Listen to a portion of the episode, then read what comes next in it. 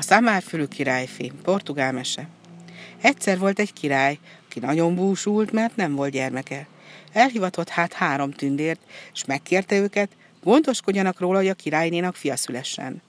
A tündérek megígérték a királynak, hogy teljesítik a kívánságát, és azt is tudtára adták, hogy ők is ott lesznek a kis királyfi születésénél. Kilenc hónap múlva a királyi párnak csak ugyan fia született, és a tündérek felruházták a kis királyfit adományaikkal. Az első tündér így szólt, légy te a világ legszebb királyfia. A második tündér így szólt, légy erényes és okos, ha megnősz. A harmadik tündér pedig ezt mondta, nőjön két szamárfüled. És azzal a három tündér odébb állt, a kis királyfinak pedig nem sokára szamárfüle nőtt. A király rögtön megparancsolta, hogy készítsenek egy sapkát, amint majd a királyfi fejére húznak, hogy eltakarják vele a szamárfüleit.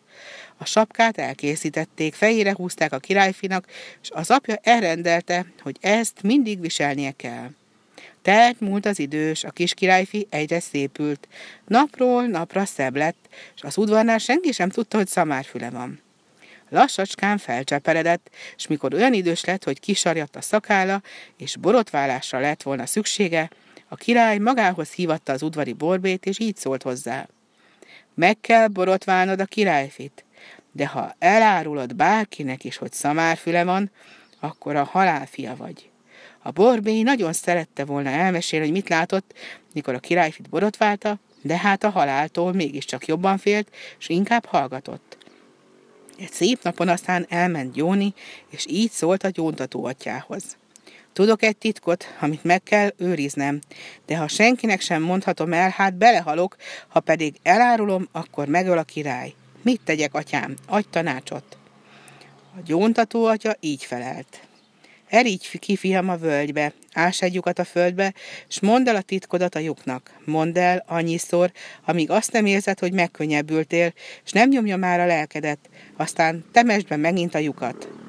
A borbély megfogadta a jó tanácsot, kiment a völgybe, ásott egy lyukat, elmondta a lyuknak a titkát, és addig-addig ismételte, míg meg nem szabadult a terhétől, aztán újra betemette a lyukat, és hazament megkönnyebbültem. Azon a helyen, ahol a borbé a lyukat ásta, nem sokára nőtt egy nátszál. A pásztorok egyszer arra felé hajtották el nyájukat, és ahogy meglátták a nátszálat, levágták, és furuját faragtak belőle maguknak. Mikor játszani kezdett a furujájukon, a furuja megszólalt, és ezt mondta. Szamár fülű a királyfi! Ez a hír aztán lassacskán, de elterjedt az egész városban, és mikor a király is megtudta, megparancsolta, vezessék elébe az egyik pásztort. Fel is hozták az egyik pásztort a király udvarába, és a király azt mondta neki, fúj bele a furujádba. A pásztor belefújt, a furja pedig megszólalt, ugyanolyan hangon, ugyanarra a dallamra. Szamár fülű a királyfi. A király elkérte a pásztortól a furját, hogy maga is megpróbálja. Belefújt. Szamár fülű a királyfi, mondta a furja. Akárhányszor próbálta is a király, a fura mindig csak azt mondta, és mindig ugyanezt a nótát fújta.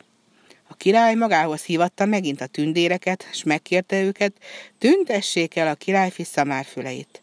A három tündér megérkezett, összehívatta az egész udvart, és megparancsolta a királyfinak, ott minnyájuk előtt vegye le a sapkáját.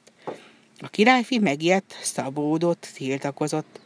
Nem szabad levennem a sapkámat, mondta. Vedd le a sapkádat, mondták a tündérek.